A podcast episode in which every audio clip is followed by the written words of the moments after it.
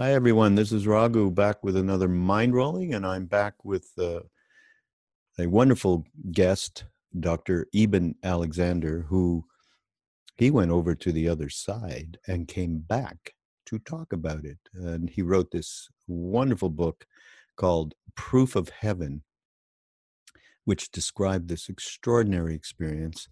And uh, he also wrote another book called Living in a Mindful Universe, which we're going to talk about uh, for a minute, just introduce it. And uh, uh, it's a fantastic uh, chat with him.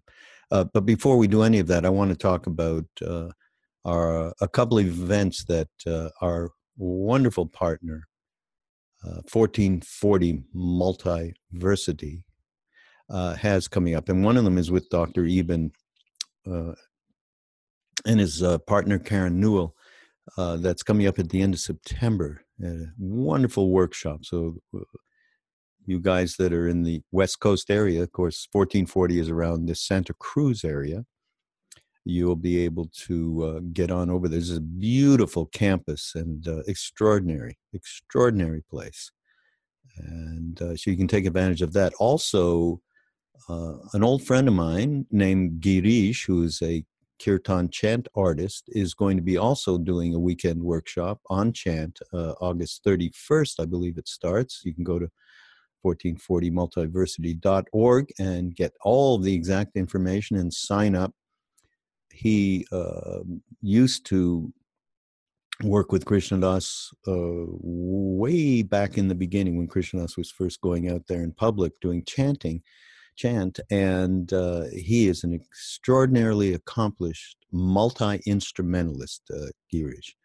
So uh, do take advantage of that. It's uh, a wonderful opportunity just to have a fantastic time, time chanting in this incredible environment, and uh, also you learn how to chant, which is a great spiritual practice. So, uh, what else? We want to mention that Ram Dass's new book with Ram Dass and Mirabai Bush, Walking Each Other Home is ready for pre order. Go to ramdass.org and just click on the link, and it'll take you to a landing page where you can find out much more about the book and pre order it, which is really important, everybody. It'll really help uh, if you do these pre order. The book will actually uh, is shipping, so to speak, or available uh, on September 4th. And but these pre-orders make it possible for uh, folks like uh, Barnes and Noble and Amazon and other indie bookstores, uh, the more that they get pre-orders, then the more that they'll uh, uh, make this book visible, so more people will be aware of it. Which and it'll be a success for Ram Dass and Mirabai. So help us out with that. Also, we have still a few spots open for this incredible yatra that Saraswati and I, you know, my beautiful wife Saraswati, will be taking people to the Himalayas, following in Ram Dass's footsteps through the region called Deva Bhumi, land of the gods, where Neem Karoli Baba was, where we, Krishna Das and I, and others followed Ram Dass back in the day to Kainchi and Kakriagad and Bhumi Adar and Hanumangarh. Uh, these sacred ashrams, sacred spaces, and we're going to stay at an extraordinary ashram called Madhuban in uh, in just this fantastic valley. And by the way, this ashram, beautiful, beautiful, impeccable, and great bathrooms and great food. You couldn't ask for more. And we'll be doing teachings and uh, sharing Ram Dass's teachings and practices and chant and meditation and Dharma talks and yoga, especially uh, uh, Saraswati's uh, very, very unique yogic uh, style, Hatha Yoga style. So take advantage of that. That's still available. Go to nourishinglife.com slash yatra, Y-A-T-R-A. And now on to uh, just introduce um, Eben Alexander. So this new book is really, um, it's really a dip into uh, his, um, just his world. It's a comprehensive world view where con- consciousness is the f- just pointing to consciousness being the fundamental glue that defines reality. I just read from one of the uh, one of the testimonials. This by Dean Radin, uh, and but it's uh, he really delves into what it is that happens how uh, of course uh, it, it what it does is really allays any kind of fear that you have that we all have of death that it is not a the final uh, the finality of it that's that's in our bones because that's the way we are uh, the habitual patterns that we develop in the west are so strong uh, and, and this goes a long way to showing how uh, as in Ram Dass's book, love and death are so inexorably intertwined. And uh, you know how much Ram Dass talks about uh, his meetings with Emmanuel, who says, dying is like re- releasing from a tight shoe. and it's completely safe, by the way. Uh, so uh, in Eben's book, and it also talks about the power of prayer. It really does. It is significant, and he has gone and and really uh, just investigated many of the things that happened to him when he was on the other side.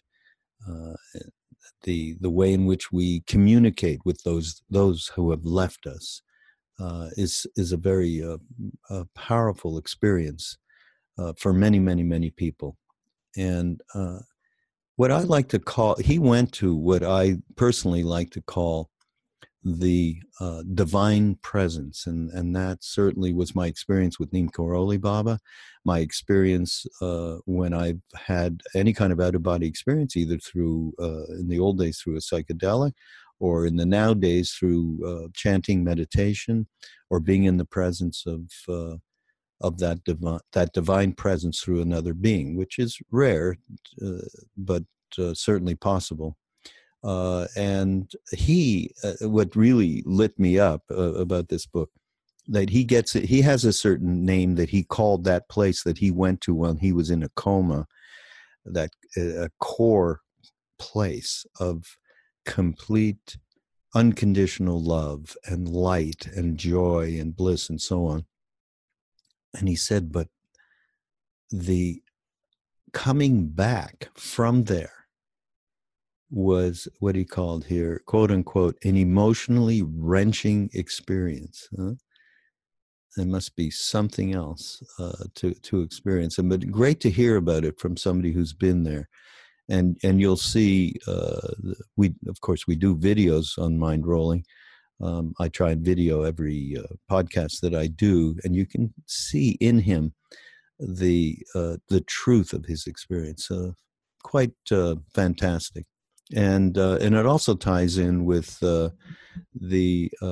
I, have done another NDE. They're called NDE. I've done another podcast where, um, and I'm just looking this up now, um, with a, another doctor Dr. Jeffrey Long, and he wrote a whole book about near death experiences and uh, story after story after story. And they all have a, a, a thread that connects them. And it's like they're all saying the same thing. It's just, uh, it's amazing. Anyhow, here we go. Dr. Eben Alexander, uh, happy to uh, introduce him to you on Mind Rolling on the Be Here Now Network. See you next time. Here we are with another episode of Mindrolling. And I'm really pleased today to have uh, Eben Alexander and uh, Karen Newell. And I have for quite some time, I've uh, know of you, Eben, and of course through uh, Proof of Heaven Proof of Heaven, everybody out there, is this incredible story of Eben's about uh, he's a neurosurgeon and he uh, went into a coma. And I'm going to get you to tell a little bit more of that because we probably need that for setting up this uh, uh everything that you're uh, discussing in both that book and now this is the third book, Living in a Mindful Universe, which just came out, I believe. And yeah, back in October 2017. Right. So uh, I, uh, how I was introduced, but uh, through uh, the original book, Proof of Heaven, was through Ram Dass. And uh, this is Ram Dass's Be Here Now network. And uh, he has been uh, keeping up with uh, the latest uh, near death experience books, and he was really touched by your book and uh, called me about it just uh, just to recommend it to me. And then mm-hmm. Uh, and then of course I know a few years ago you actually went and visited him in Maui. We and, did. We had a wonderful time. Yeah, and it comprises uh, a little bit of the last chapter of the book, which is uh, we want to talk about that as well. But I think it's necessary even to uh, just briefly uh, discuss just what happened and uh, and and the outcome regarding the NDE. Okay.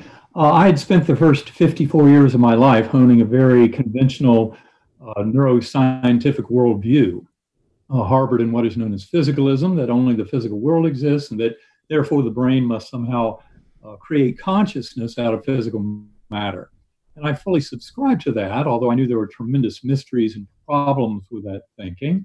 Um, and then um, on the morning of November 10th, 2008, I developed severe horrific back pain, headache, seizures, and then lapsed into coma. I was gone from this world for the next seven days. Uh, and the real gift of it all was the evidence my doctors had, mainly from my neurologic exams, my scans and lab values, of just how ill I was, and especially how devastated my neocortex was. Uh, meningoencephalitis is a perfect model for human death because of its destruction of the neocortex, the outer surface of the brain. And to this day, my doctors will tell you that my recovery uh, is truly miraculous. There's no explanation in Western medicine for somebody driven deep into coma um, to then come back and have a full recovery. I mean, it really is an extraordinary miracle, which has fueled a lot of my investigation. Now, the journey that I went on in that coma started in what I call the earthworm's eye view, a very primitive, coarse, unresponsive kind of subterranean realm uh, but I was rescued from that by this slowly spinning white light. It came with packaged with a perfect musical melody, uh, and in fact, that um, that beautiful white light served as a portal. It opened like a rip in the fabric of that ugly earthworm eye view realm and led up into a brilliant, ultra real valley, far more real than anything I've ever experienced in this realm. Uh, and that is the part that's so shocking is that extraordinary nature of reality on those journeys. Uh, and in that Gateway Valley, there were many Earth-like features. For example, I was a speck of awareness on a butterfly wing. There were thousands of souls dancing in this beautiful meadow down below us, but it was much more like Plato's world of forms, a world of ideals. And all of the festivity in this beautiful uh, realm were being fueled because angelic choirs up above, these swooping orbs of golden light, leaving sparkling trails against the blue black velvety sky, were engendering this incredible sense of, of mystery and of reality and um, uncovering deep truth. Um, and beside me on the butterfly wing, of course, was a, a guardian angel. Uh, and she proved to be absolutely essential uh, at my later unraveling of the reality of this journey, having to do with a photograph I received of a birth sister I had never known in life that arrived four months after my coma. And uh, in fact, though, that uh, that beautiful realm with that lovely guardian angel and her message, which I think is a central message of proof of heaven, which uh, which is for all of us. You are deeply loved and cherished forever. You have nothing to fear. You will be taken care of. Uh, and I encountered her numerous times in passing through that realm. But that was only a stepping stone to what I call the core. Uh, and what I would witness is all of the four dimensional space time and even what I call deep time, which is an order of causality in those lower spiritual realms. Uh, all of that collapsing down into this very complex oversphere that was used in that core realm as part of the lessons in the presence of that infinitely and indescribable, infinitely loving uh, div- uh, divine God force of pure love that so many who have been to that realm describe whether through NDEs or other spiritually transformative experiences. And in that core realm, I became identical with that force and that power. It showed me the oneness of the universe and that our very consciousness is one with that power. And in the ensuing 10 years has been my effort to try and understand this in a modern scientific context. And that's where I think Proof of Heaven, The Map of Heaven, and especially the most recent book, co written with my life partner and uh, collaborator and co author in all of this, co author of Living in a Mindful Universe, where we're finally connecting the dots and making sense of what this all really means for our unfolding sense of reality. Mm. Pretty amazing story that you've, in a nutshell, given us. Everybody, uh, you know, out there, of course, we'll have links to uh, Eben's books and uh, and certainly Proof of Heaven is. Um, you know what it creates uh, for me, and uh, it's interesting because you talk about this in the last chapter. Uh, when you talk about visiting Ram Dass, one of the things you talk about was uh, his unbiding trust in the divine presence. Uh, different words, but that's, uh, I mm-hmm. believe, mm-hmm. central. And uh, we have been talking a lot about trust over the last uh, year or so. You know, we do these retreats with Ram Dass and Krishna Das and other Buddhist teachers in Maui, and this comes up a lot. And I'm especially fond of talking about it because I think it's uh, elemental to people to be able to take any step forward to uh, really uh, understanding and experiencing what it is that you've been talking about in Proof of Heaven and, and in the new book as well. And uh, so, one question around this, not a question, but uh, you know, the fact that you had this organism, which was a rare organism uh, related to getting meningitis, um, which I'm familiar with because my son, as a baby, got meningitis and came within a millimeter of losing his life, and that was a, an extraordinary experience. Um, mm-hmm. One that I don't ever want to have again. I'll let you know that. Uh, mm-hmm. Anyhow, right. but the fact that uh, this happened to you out of nowhere, and it was a very rare occurrence, and the fact that you went through this and had this incredible experience, and the way that you have really investigated this over the last 10 years, as you just said, uh, it you know what it reminds me of? It reminds me of what Ram Dass has talked about in his own stroke, that uh, you know, there's that famous film done called Fierce Grace, and a, and in a way, uh, although you're seemingly uh, in pretty good shape now, uh, I think it took uh, quite a few months or maybe even longer to come out of this. But there, it seems like there was a little bit of fierce grace. Do you do you look back on this and, and the way that this happened allowed you to be sharing this kind of thing with people? Oh yeah, in you know, like so many of the kind of hardships, challenges, difficulties we face in life, when you're in the middle of it, you can't possibly see how it's provide a gift or a lesson or uh, some uh, deep insight into the workings of the universe. But of course, looking back on it uh, over the last decade and progressively over time, as I've tried to assimilate it all, it's become very clear that it was a beautiful gift. Um, the fact that it was E. coli, which almost always occurs mm. in newborns, it's very rare to have E. coli meningitis in anybody older than three months of age. That provided a tremendous, you know, m- mystery to my doctors. Mm. Uh, of course, they never determined anything you could call a medical cause of that illness. Um, but to me, it all has a perfectly obvious cause, and that has to do with a soul journey that I was to go on uh, in the process of learning and and there are you know literally millions of such accounts. I believe that that every soul is involved uh, in this journey of discovery, basically the evolution of consciousness. And I simply played a role that had to do with the fact that modern materialist science seems to be stuck uh, at a certain point, and they're unable to move beyond that in terms of any kind of elaboration of the nature of consciousness and relationship of brain and mind. And so this was uh, uh, these journeys are always kind of tailored to the individual soul, uh, but in many ways, uh, they also uh, are there to help all of us grow and learn. And so uh, once I realized what had happened to me, of course, this was in the setting of, of having extreme damage to my brain when I first came back to this world. I was completely amnesic uh, for the life of Eben Alexander before coma. When I mm-hmm. woke up in ICU, I was amnesic for uh, any words, language, knowledge of Earth or humanity, or certainly of uh, details of Eben Alexander's belief systems during the entire uh, deep coma experience. Mm. When I came back to this world, waking up in that ICU bed, I did not even recognize my mother, my sisters, my sons standing at the bedside. I mean, my brain was wrecked. The words and language came back very rapidly, literally over hours and days, childhood memories over weeks.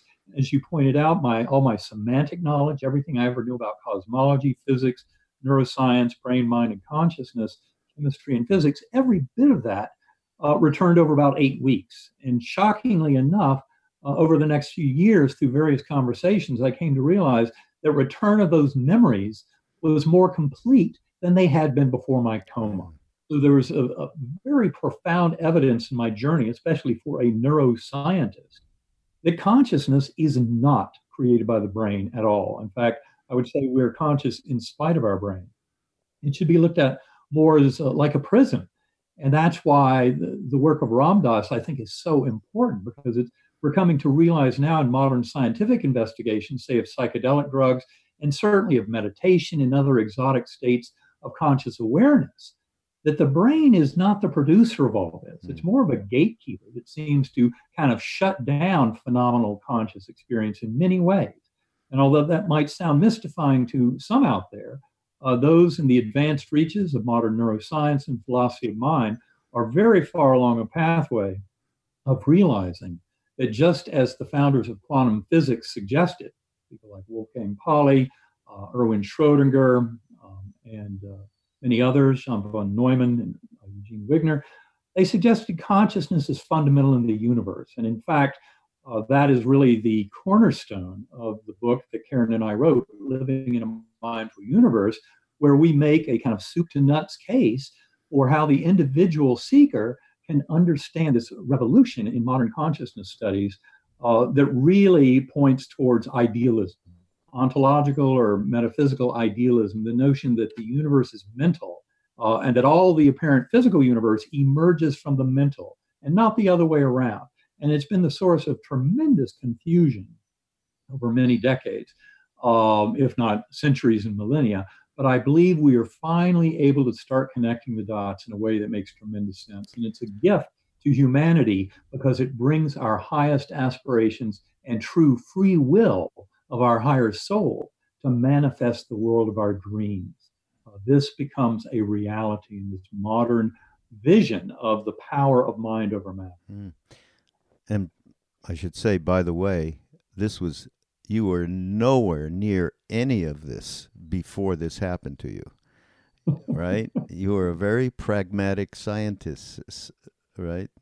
I was basically stuck in the bottom left corner of my bedroom closet, just as materialist scientists are by studying the physical world. You get right down to study the physical world. Well, what you uncover is a lot of information about the physical world. But if you want to study consciousness, you have to study consciousness. Uh, and just because it's difficult doesn't mean that's where you need to go. It reminds me of that story of the man who lost his car keys uh, you know, and somebody comes along and sees him groveling around under a streetlight and says, What are you doing? He says, I'm looking for my car keys. He says, Did you drop them here? And he says, No, I dropped them over there, but it's way too dark. I'm looking for them here where it's light. Yeah. Uh, like materialist scientists, you study material, you'll learn a lot about material. That's not what human experience is, it is consciousness. And the there's a tremendous revolution going on now in the scientific world over the fundamental nature of consciousness and relationship of mind and brain. And that is exactly what living in a mindful universe addresses. Mm. Yeah, and of course, I know you've met His Holiness the Dalai Lama, and and many people know we've talked about it here that he is doing a tremendous amount of work right in the core of the what you're talking about of uh, seeing that uh, the coming together of what the Tibetan Buddhists have been doing for centuries and mm-hmm. uh, explicating and how that's all coming to, to the fore with the uh, Richie Davidson and everybody else who's doing these scientific explorations. So, absolutely, I think His Holiness, uh, you know, has been a tremendous inspiration to our work, as we mentioned several times in Living in a Mindful Universe. Uh, and and Karen and I both had the great honor and privilege of, of meeting him in Charlottesville um, back uh, about five or so years ago. Uh, and then soon thereafter, he, he read Proof of Heaven, and then he invited us out to graduation ceremony in Trippa College, a Buddhist uh, college out in Portland, Oregon. Uh, and that was officially to discuss the scientific implications uh, in the modern era for reincarnation, because there is tremendous evidence, all thanks to Ian Stevenson, Jim Tucker, Division of Perceptual Studies at University of Virginia, where they've uncovered more than uh, 2,700 cases of past life memories in children, where the best uh, explanation is really one of reincarnation. So, anyone who's interested in discussing the nature of reality, of mind brain relationships, nature of consciousness, and memory must be explaining those kind of cases of reincarnation to make any sense uh, at all. And that's why I think uh, His Holiness's uh, beautiful work, uh, work of Tibetan Buddhists over many millennia really uh, has been a tremendous gift to this world because in so many ways eastern mystical traditions were right on the beam even thousand years ago thousands of years ago about the nature of reality which we are only now beginning to work into our modern scientific worldviews. Mm, yeah. And uh, just a little something from the book which i think and you talk about the brain as a reducing valve or filter that reduces primordial consciousness down to a trickle.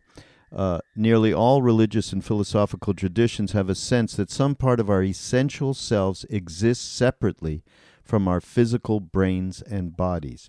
Even those, few without a clear vision of an afterlife, include some ritual or practice focus, focused on connecting humans with the divine and with their own enlarged, unfettered consciousness practices of Kabbalah, Christian mysticism, Sufi meditation, Buddhist mindfulness, and devotional prayer, among others. These are all ways people have accessed this larger sense of consciousness and a connection with a world uh, beyond their sight. Uh, you know, tremendously important. So people who have, uh, and again, I, I, go back to the uh, trust thing because reading this book and reading your experience and uh, and of course it helps uh, the profession that you come from and uh, the life that you had previously helps people to realize oh wait a minute now. What I do believe is only me me me the big I.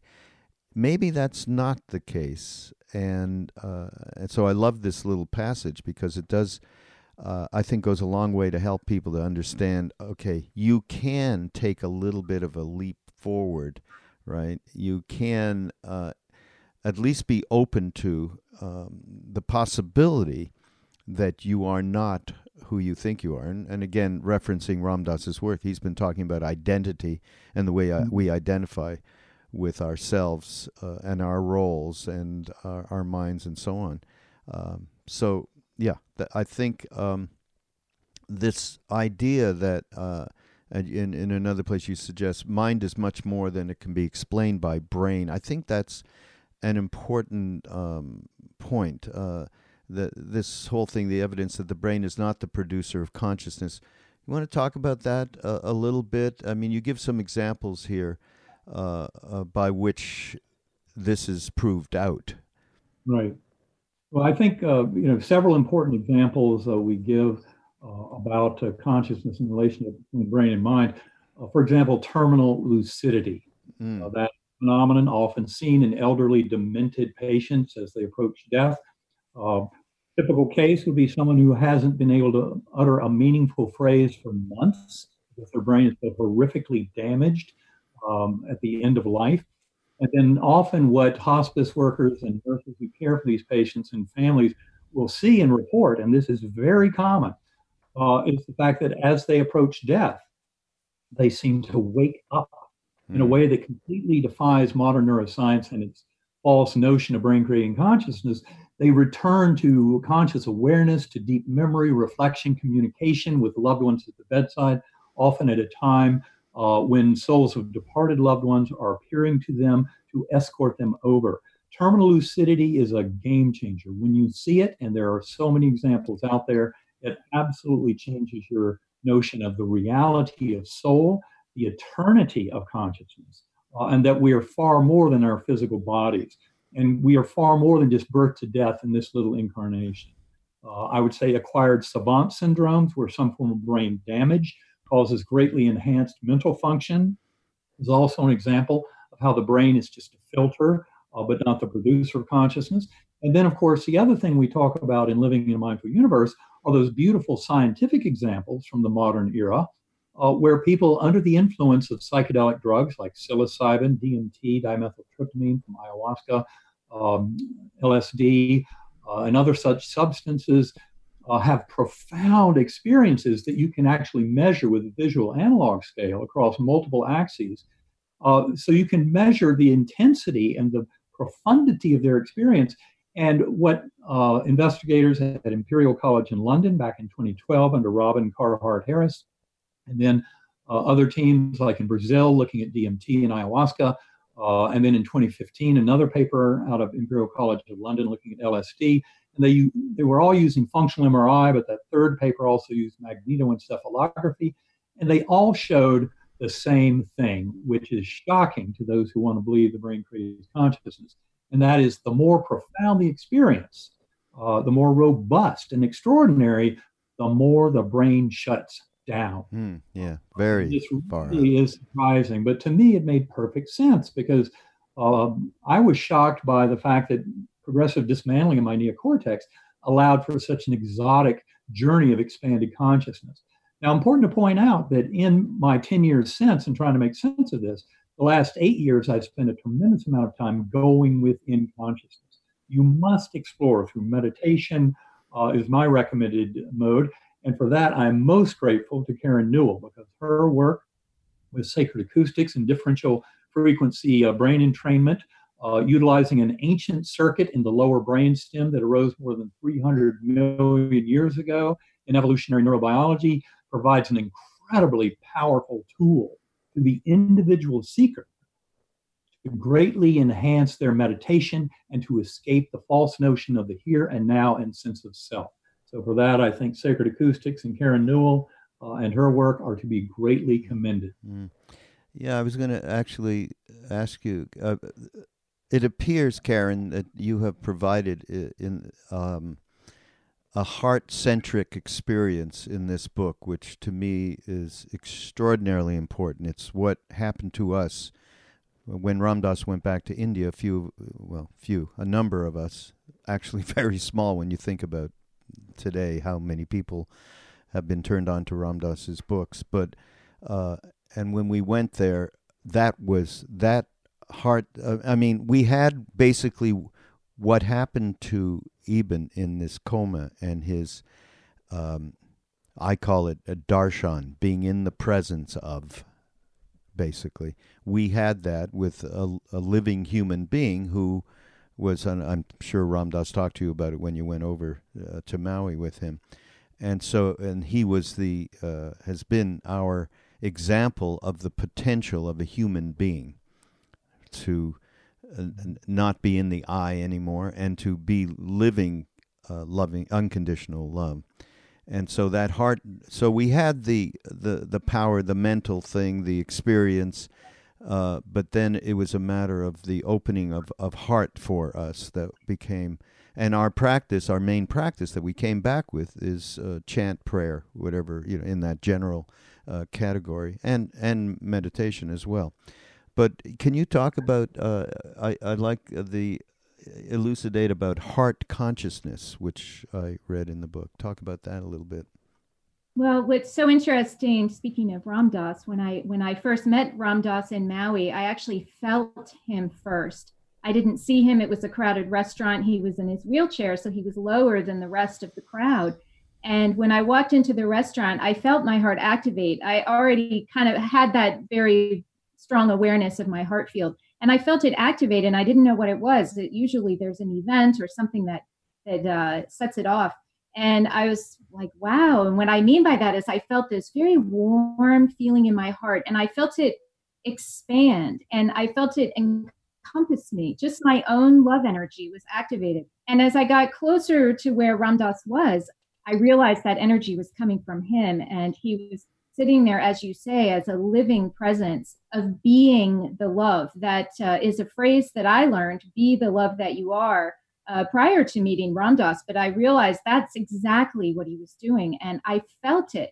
There is no need for talking when it comes to the heart. You feel it. And so many of us are not used to doing that. When we speak about love in our culture, I know for me, when I was in my earlier relationships in life, I was loving with my mind. I was loving with my thoughts. I was loving with behaving a certain way. It wasn't from a deep sense of feeling. And uh, of course, that came later in life when I started to focus on my heart. I was actually very inspired uh, by the work of HeartMath in uh, California, where they actually study the heart field. And so many of us in our Western culture, we want to have a piece of science. We want to have a piece of science that will tell us this is real because we've been so conditioned to think that anything that's unseen is just imaginative or a hallucination and we get made fun of when we speak about it in some settings. And so having this science behind the heart was very useful and realizing that there's an electromagnetic field electromagnetic field that comes out of the heart in the shape of a torus field it goes around your body like this. It's a very useful visualization what they've discovered is this heart field actually expands and contracts based on the emotional state of the person who whose heart it is. And so Ram Dass, you know, sitting there being love, he had this amazingly large heart field because I felt it from many, many feet away, probably 30, 40 feet away. Uh, they can't really measure the full depth or breadth of this heart field because every time they create a device that can measure it, it reaches the maximum that that device can measure. So I like to think it's unlimited, this heart field. And the most interesting thing to me about the HeartMath research is that our hearts actually influence the people around us. And so mm, yeah. someone is sitting with what HeartMath calls a coherent state, which at its very simplest is just generating a feeling of gratitude, anything that you're grateful for. For me, that was puppies. It can be anything babies, trees, whatever you want, but anything without any baggage. Uh, feeling that gratitude they've done experiments where people sit across the table from someone and uh, someone who's performing that coherence technique will actually influence both the brain waves and the heart rate variability of the person sitting across from them. So this is happening throughout our day, all day long, and most of us don't even think about this. And so I kind of have come to call this the ultimate golden rule, where by placing only warm, loving kinds of thoughts in your heart, in your feeling state, you're actually influencing people around you without even saying a word. And so many of us might be concerned about other people's negative heart fields influencing us. And really, the you can't manage anyone's heart but your own. And so generating those feelings of gratitude and peace from within, if every person on the planet would take time to do this at least once a day, our world would move much closer to world peace than we could possibly imagine. And uh, rather pointedly, uh, good advice in the times that we are living to do that than uh, create the negativity that uh, we are in reaction to, uh, given given the circumstances that we're in in our social political atmosphere here in this country. So yeah, Absolutely. Thank you for that. I, again, that's so important. That's so much a part of who we are at Ram Dass and, and all of us that were in India with Neem Karoli Baba. And uh, I, I think it's super important because uh, uh you talk a lot about going within in this book and really investigating. And you don't need to have a stroke, a stroke with Ram Dass, or a, a, coma with Eben, or a even a, a psychedelic trip None of that is necessary. Uh, when you really do the self investigation, there there is uh, it's like a self fulfilling prophecy. It will appear because that's the nature of the universe, and and and you can read e- Eben's book, uh, uh, Proof of Heaven, and really get a sense of of that. Um, there's something else here that I think is really uh, important, uh, and you call it deep time. Um, and your experience in the coma of, of time flow in the physical universe uh, was really quite radically different. Can you talk about deep time? Because I think that's a, an important aspect of all of this. I think, first of all, it's important to point out uh, for the lay audience that time itself is a very profound mystery uh, in physics. In fact, at our kind of human scale, this, this big scale that we live in, the only uh, kind of feature of physics that even gives a direction to the arrow of time. That is, it has time flowing to the future as opposed to the past. Uh, is the uh, second law of thermodynamics, which is a statistical law applied to large numbers of particles, like lots of um, atoms or molecules or what have you. Uh, but when you really get down to the workings of those individual particles uh, in the in the quantum world, uh, time can easily just kind of exist in loops. It doesn't move forward or backward. And uh, we seem to be really, in a very deep and concrete sense, living in a now. Uh, and of course, it's, it's, it's clear you can point out that our language uh, gives us this notion that there's a past and a future, that we're in a present. But uh, that's a trick of language because the only thing that has ever existed is a now. Uh, I think that was one of the most beautiful gifts for the uh, Native American culture. They were stable over tens of thousands of years. Uh, they didn't really have this concept of past and future and a fear of not having enough in the future. Mm. and so it was a tremendous gift in many ways to be liberated from the craziness of uh, kind of time and the way our ego uses that, especially with fear and anxiety, uh, to kind of force us into certain thoughts about that past and future. Whereas, in fact, we really can be far more comfortable just living in that now. Uh, I believe that, uh, from my point of view, and, and we discuss in Living in a Mindful Universe, for example, the experiments of Daryl Bem, uh, you know, at, at, uh, in New York, a psychologist who did some amazing experiments that have been replicated around the world, where he basically showed that if you have a model where a computer presents a, a kind of an image, either a very violent, horrible image or very peaceful, soft image or a neutral image, that in fact the subject knows uh, kind of the nature of the image that will be presented before the random number generator in the computer has even selected the image. This is astonishing, and you can bet that Daryl Bem ran into a firestorm of criticism. Mm. But what the experiment shows us, in a very real sense, is that what we like to think of as past, present, and future are not really so written in stone as we would uh, surmise. And that in fact, we have tremendous power over either knowing or creating the future. Uh, depends on how you interpret those experimental results. So, whether you believe everything is predetermined, which I do not, uh, I believe, in fact, the whole universe exists for sentient beings to live in this now and to manifest choices out of love and oneness, compassion, and forgiveness. Uh, I believe that's the most direct pathway towards oneness with the divine. But the concept of deep time is something that was very apparent to me on my journey. Um, and in many ways, I would say the concept of deep time is kind of a stepping stone or crutch towards a realization that we truly live in an eternal now, and that nothing matters except the now, that all events of the past are only important uh, insofar as they are a record in the now.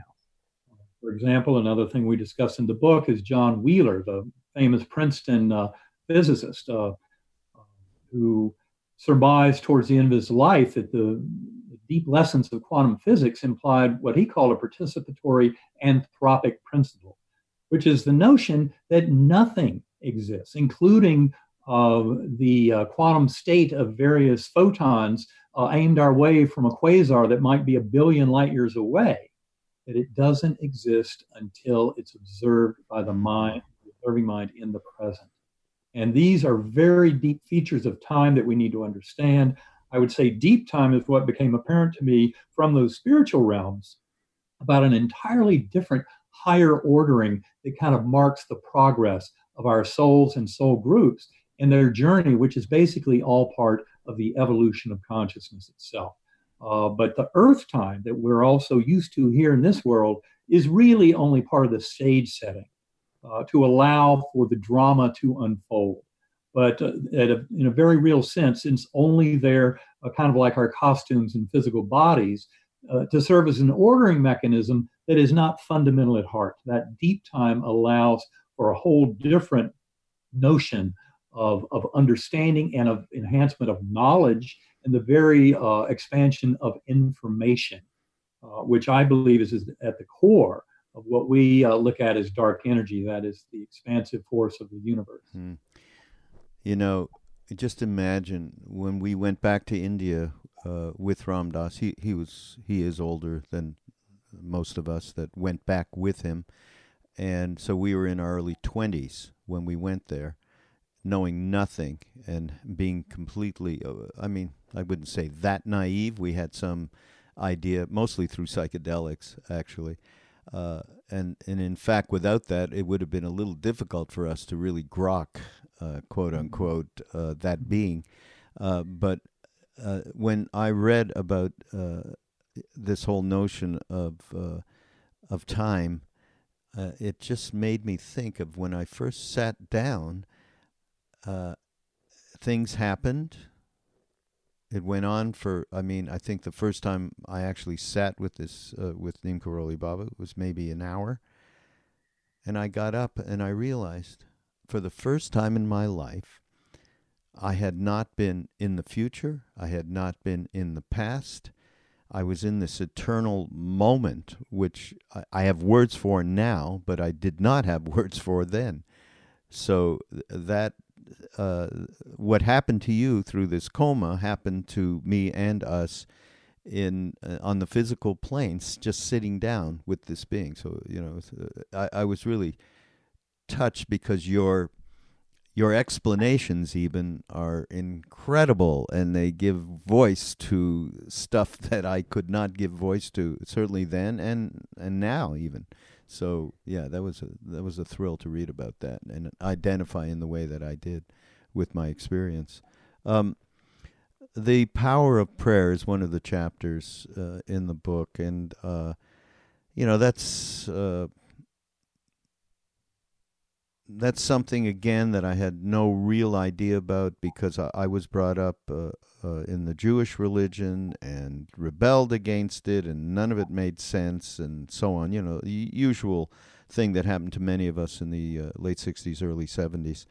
Uh, and uh, but certainly uh, I had deep experiential um, um, processes that happened when I was in India that made me understand this the power of uh, of prayer prayer through um, ritualistic mantras uh, prayer through chanting and so on. Uh, but in this chapter um, you you do talk about it related to, and I'd love for you to just talk about it a little bit because I think it's interesting for people, especially around. Uh, we've just recently we've had several people who've lost. Uh, uh, family members and so on, and and uh, we have one very close member of our family from back in the India days who's passing as we speak, and uh, and talking about and you know fundamentalists talk about the power of prayer and they charge a hundred bucks for each prayer, you know, kind of a thing. So it can get mm. really materialistic. Uh, but uh, I, you know, as you speak about it here, that power is real, and uh, and the things that we can do for people related to that power uh, is, uh, if it's done purely, is very important. Maybe you can talk a little bit about it as you did in the book.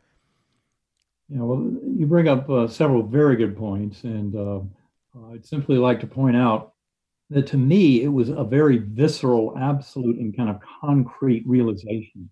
Because as I describe in Proof of Heaven, uh, as I was kind of uh, coming back to these realms from those highest spiritual realms, uh, I was kind of thrust back into that kind of murky earthworm eye view realm, uh, which is where I witnessed thousands of beings around me off into the distance all, all this murmuring energy coming from them, many with heads bowed and candles and uh, with their, their hands like this.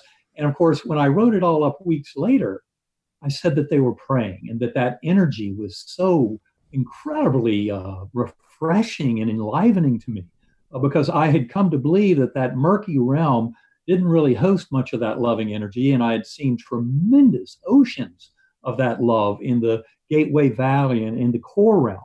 So now that I was kind of banished to this lowest of spiritual realms, I was shocked at the fact that those beings around me, with that murmuring energy and words I could not understand at all, were delivering to me this incredible gift of love and comfort and oneness. So I had this uh, extremely powerful experience of prayer, of others praying for me. And that kind of started me on that pathway. I will say that uh, my sense of prayer, though, has changed dramatically uh, since my coma. And it has mainly to do with the fact that now, for me, prayer is a form of deep uh, meditation, centering prayer that turns off the little voice in my head. So mm-hmm. even though I might state a little intention with that voice in my head before going into prayer and meditation, um, I then set that little voice free because this is all about a trust I have that the universe will provide whatever is best for me. And I may not know what that is. Yeah. I mean, I wouldn't have predicted before my coma that meningitis would be the best thing for me. Yeah. I wouldn't have necessarily prayed for that. And yet, looking back on it, it's one of the greatest blessings in my life. So I pray that thy will, not mine, be done. That is, trust in that uh, beautiful uh, force of love that is so strong that when millions of NDEers come back to this world, just from having touched that beauty and love and connection, they know there's nothing to fear about death at all. I think Karen has another beautiful story from our book. Well, I, I, actually want to just point out that, you know, Eben spoke about that just this moment. He said, This love that NDEers touch and bring back to this world. And I have to tell you, it's not just for NDEers, guys, it's for everybody. because I've talked to Eben and many other NDEers, and some of them will say, Oh, you can't bring that love back here. It's for over there. And they've felt it, the really? huge power of it. And I got to tell you, I've felt it. I felt that amazing force of love through meditation, just by mm-hmm. quieting my mind. Uh, many other kind of mental steps you can take to get there, but you can reach a space. And I've met other people like me who, just in meditation, have touched that love. And I truly believe we can bring that love to this planet, that it's not just for the other side. And we can do that by really just requesting, first of all, we do that by building the love from within. That's where it starts. We must generate it from within. It comes from nowhere external. We're not going to find love. Like the universe. Well, we're not going to find love from Cadillacs and uh, relationships, even. We're going to find it through our own inner heart. But then what we can do is actually invite the love of source. I call it source. You can call it God, you can call it the force, whatever you want to call it, it doesn't matter. I invite that love of source to actually enter through the top of my head and join with my heart. And when you do this mentally over and over again and generate it in your own self, you actually attract that love to come to you. And by combining that with that heart golden rule I mentioned earlier, bringing that, generating it from within, bringing that love of source from within, we absolutely can bring it to this world. And I think that we're in the midst of doing that. I think that uh, more and more people are starting to realize this value of going within. I know there's a lot of cynical people out there also who maybe have been at this since the 60s and 70s and have just thought, ha, nobody's listening to us. I know Eben comes across some NDE researchers all excited about this change coming to the world. And these researchers kind of roll their eyes and say, We've known about this for 50 years. Mm. And uh, yet, I think there is a shift going. And sometimes it takes one of those uh, kind of gifts of desperation. I think in this case, it's a collective gift of desperation for the entire world. All of the troubles we seem to find ourselves in, at least if you watch the news, all they seem to report is all of the conflict going on. These are opportunities to say, enough we want to make a change, we must make a change, and we flip to the opposite. And I think that uh, we're in the midst of doing that right now. And uh, hopefully, as more and more people get involved with this, the people who aren't paying attention will be affected by by us just by nature of our presence. And so, I actually have to tell you, I just love that you run this network. that you're spreading this uh, message of Ram Dass because Be Here Now was a seminal book, but I got to say, Be Love Now is kind of mm. where we got to get ourselves. And, yeah. uh, you know, when I first met Eben, he would talk about this love and he talked about it a lot, but he talked about it very academically mm-hmm. and very theoretically. Mm-hmm. And I asked him, I said, Well, do you love yourself? Do you feel that love from within? And he stopped and paused and said, Oh, I don't think I do. And it's not uncommon for people not to feel that love. And yet, we can do it. He had that reference point for his near death experience, which I suggested he tap into that and try to generate that from within. And I believe now you might have another answer to that question. What do you think? Do you love yourself now? I have finally become a in that love. Now I I've been able to do it in meditation. Uh, the thing was in in this world, you know, in this uh, normal waking reality, to feel that and live that because as Karen said, I was kind of in my head about it. You know, as a former Harvard academic neurosurgeon, I kept kind of talking about these concepts. And what Karen brought to me, among many things, uh, was this beautiful knowing, uh, identification with the power of that love to become uh, the purity of that love. It's it's the, the the greatest way to love ourselves. And I realized from my journey that most of the world's problems are because we don't even love ourselves enough. We've, we've lost sight of the divinity, of the sacred connection we share with the co creative love of this universe, that God force. And it's recovering that sense, which we can all do as sentient beings. You don't need to be smote down by meningitis. But by going within and being open to the fact that by exploring consciousness, and especially heart consciousness, uh, as Karen often emphasizes in her meditations, uh, we can become the love that we actually are and serve as a point of light to channel, uh, conduit uh, that beautiful, infinitely healing power of love uh, into this world through our choices, actions, and behaviors, uh, and everything that we do in our lives. Mm. Sounds like you should have a lot of gratitude to your guardian angel, I would call guru, whatever, that thing inside all of us, for uh, getting Karen over to you there. Absolutely true. Gratitude, you, especially for Karen and what she's brought to my life. Notion of heart consciousness and incredible sage wisdom about the deep interconnectedness of all, making sense of the one mind that we are all sharing.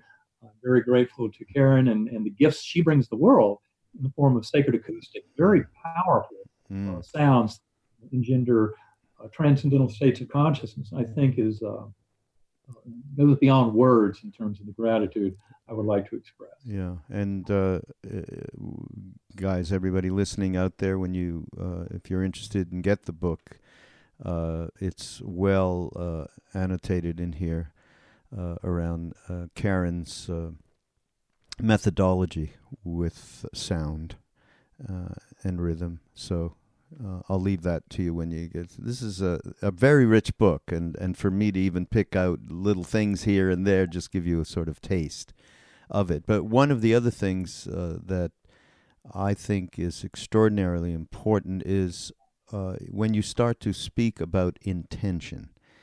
I mean, to me, uh, developing trust, and there's a lot in this book around trust, and and uh, there's some stuff uh, from His Holiness the Dalai Lama and your interaction with him around that as well.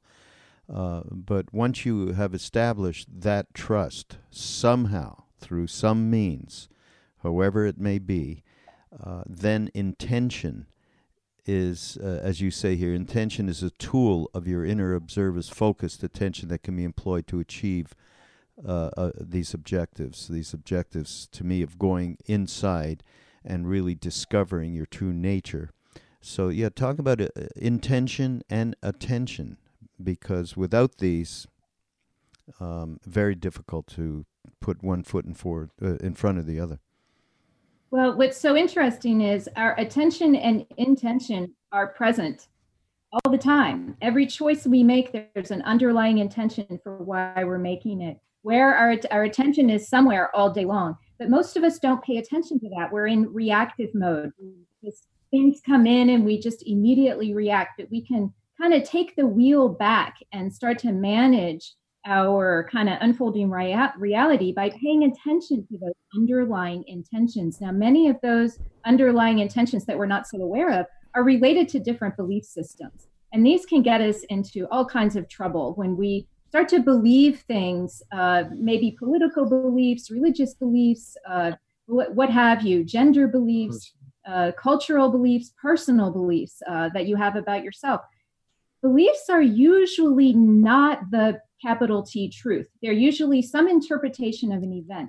And when they when they're involved in our underlying it- intentions, it can really start to muddy the waters when we want to get something going in our life. And so we've all heard of, you know, affirmations, the law of attraction, just repeat uh, phrases over and over again for things that you want. But that's just a mental exercise. Unless underneath there's a real strong kind of, as you say, trust and understanding that all of this is related, it's just not going to work. And that again is where the heart comes in, kind of feeling your intention, not just stating the words of an intention. I think it goes back to the prayer. And much of the prayer that we learn in all the religions, Jewish especially, has so many prayers where they get together and just, you know, rattle them off. You know, where's the feeling behind that? So when I talk about intention, setting an intention, you really have to have the feeling behind your intention along with the words.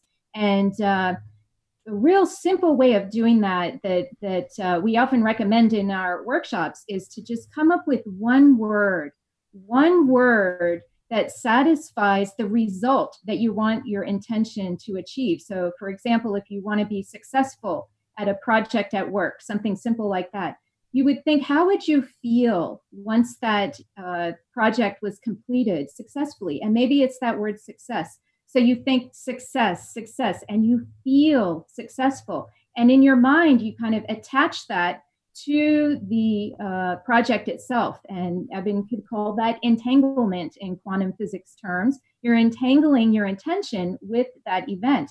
And when you do that with your mind, and then go into that feeling state. We often recommend doing it in meditation to just feel what it feels like to be success. Assume that you have already reached that success and trust that however that success should be reached, the universe, source, God, what have you, will provide for it.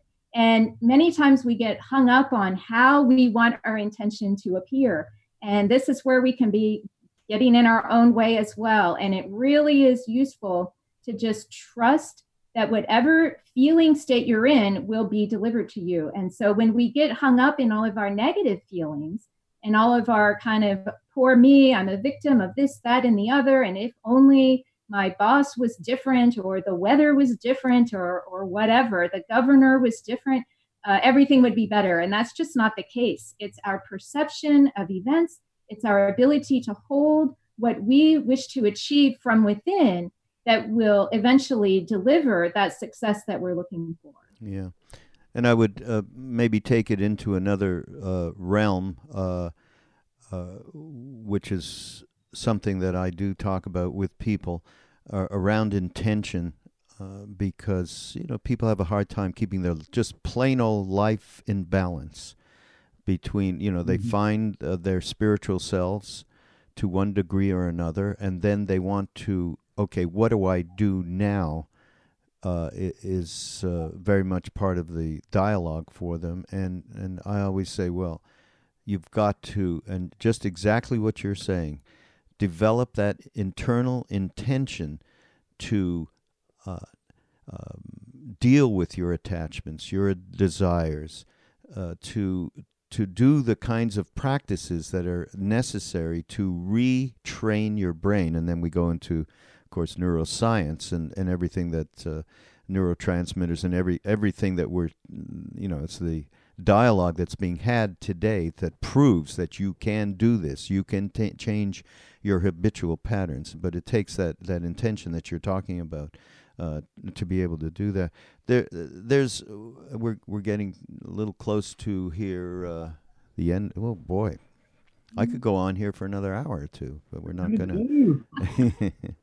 I do want to say there, there's one thing. It's important uh, and certainly uh, a very, very difficult subject. And you've uh, you've mentioned it briefly, uh, Eben, and it's around reincarnation. It's really karma and reincarnation in the East, which is crucial to understanding how we go through. Uh, this is not the only moment, this incarnation that we go through what we need to go through as a learning experience. And you talk reincarnation is a process of education for all beings in the grander evolution of consciousness. This apparently standard procedure was part of the lessons I learned in my coma journey. Reincarnation was presented in the core realm as part of the very fabric of all existence, not as some blind mechanistic wheel, as in some interpretations, but a process that is more directly related to our soul's purpose of existence and transformation. Reincarnation was the best way to reconcile the omniscient, omnipotent, omnipresent, and infinitely loving deity I encountered with the suffering of innocent beings allowed in our world, especially children and animals. Um, I that is such a great uh, paragraph from this book. That alone um, mm. is worth the price of admission, so to speak, uh, because uh, if you know that's why when you go to the east and, and you're in India or or whatever Tibet or any of these countries. Um, and people have been living this for thousands of years. It's in their DNA and the famous story of uh, Ram Dass tells about, and it happened to me as well, going to Benares, this city where people go to die and are burned on the banks of the Ganges River. And he met um, uh, up with people when he first went there. He met up with people who were you know, begging, and people were lepers and so on. And all he felt was sorry and disturbed about meeting these people and um, pity and all the usual crazy ass Western stuff that goes on, and uh, and then he looked in their eyes, and when he went back the second time, where he could actually see after he met Neem Karoli Baba, and he saw they were looking at him. Oh God, poor guy. He is so lost. You know, it That's was a complete I, reversal. Eh? Yeah. Uh, it's, it's a beautiful uh, lesson, but it should be clear to um, pretty much any sentient being, um, you know, that that uh, our, our gifts and our mission and uh, why we're here is very different from the accumulation of material wealth and competition with others. Because in fact, if we are all part of one mind, which is exactly where all of this thinking is going, and we're dreaming the dream of that one mind, and that we are bound together through love, then the way that we make progress in, in why we came to earth in the first place is all about honoring that beautiful connection, which includes taking care of the least, the last, and the lost, and realizing that the greatest uh, gift that we can feel, the greatest good we can feel, is from helping others and the higher good. Uh, this focus on you know self and egotistical issues and and material wealth is horribly damaging to the soul that has to go through it. Mm. Um, and much better that we all discover uh, this much higher pathway that gives us far greater richness. Um, you know, reincarnation is uh, basically a scientifically established fact, as far as I'm concerned, based on the DOPS work, Division of Perceptual Studies. And in in in the growth of that field over the last 50 or 60 years there's also been a, a, burgeoning of transpersonal psychology. The idea that we've all been here together that our lives are interconnected the best way to look at evolution of any soul is basically as a thread in this beautiful tapestry of the evolution of all uh, consciousness. And the more we can realize that and that the only way to really explain the issues challenges and uh, correct actions in this life is to realize I've been here before, so have many of the beings I'm associated with in this lifetime. And we built up a, a pattern of relationships.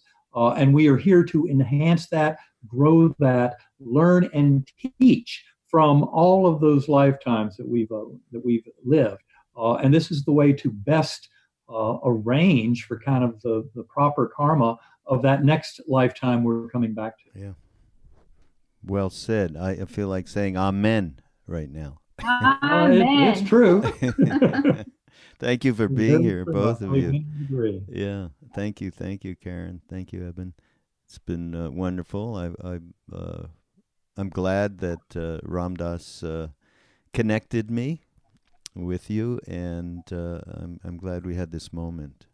And uh, Thank you, and Yes, our you. gratitude to Ram Dass especially. What an absolutely beautiful uh, soul to help lead this world into peace, harmony, uh, and uh, and just beauty. And may I add, he does it by modeling, Yeah, not not lives it. preaching. He He actually lives it. and that's the models it, and that is the that is the way our children learn. They they imitate their parents. They don't listen to us. yeah, right. Yeah. exactly. So yeah, excellent. Yeah, Thank you. exactly, exactly. All right. Well, we wish you the best. And uh, by the way, everybody listening, you'll be able to uh, get uh, links to all of the books and uh, everything that we're talking about. And um, we'll also, uh, I think, Eben and Karen, there's a, a website that people can refer to. Uh, what is it? Well, one would be Eben, E B E N Alexander.com. And then, of course, Uh, sacredacoustics.com as well. Right. Okay, great. And so we'll have all those links. And uh, thank you for being on Mind Rolling on Be Here Now Network. And everybody, we'll see you next week. thanks so much for having us, Mitchell. Talk soon. Okay. Thank you. Namaste.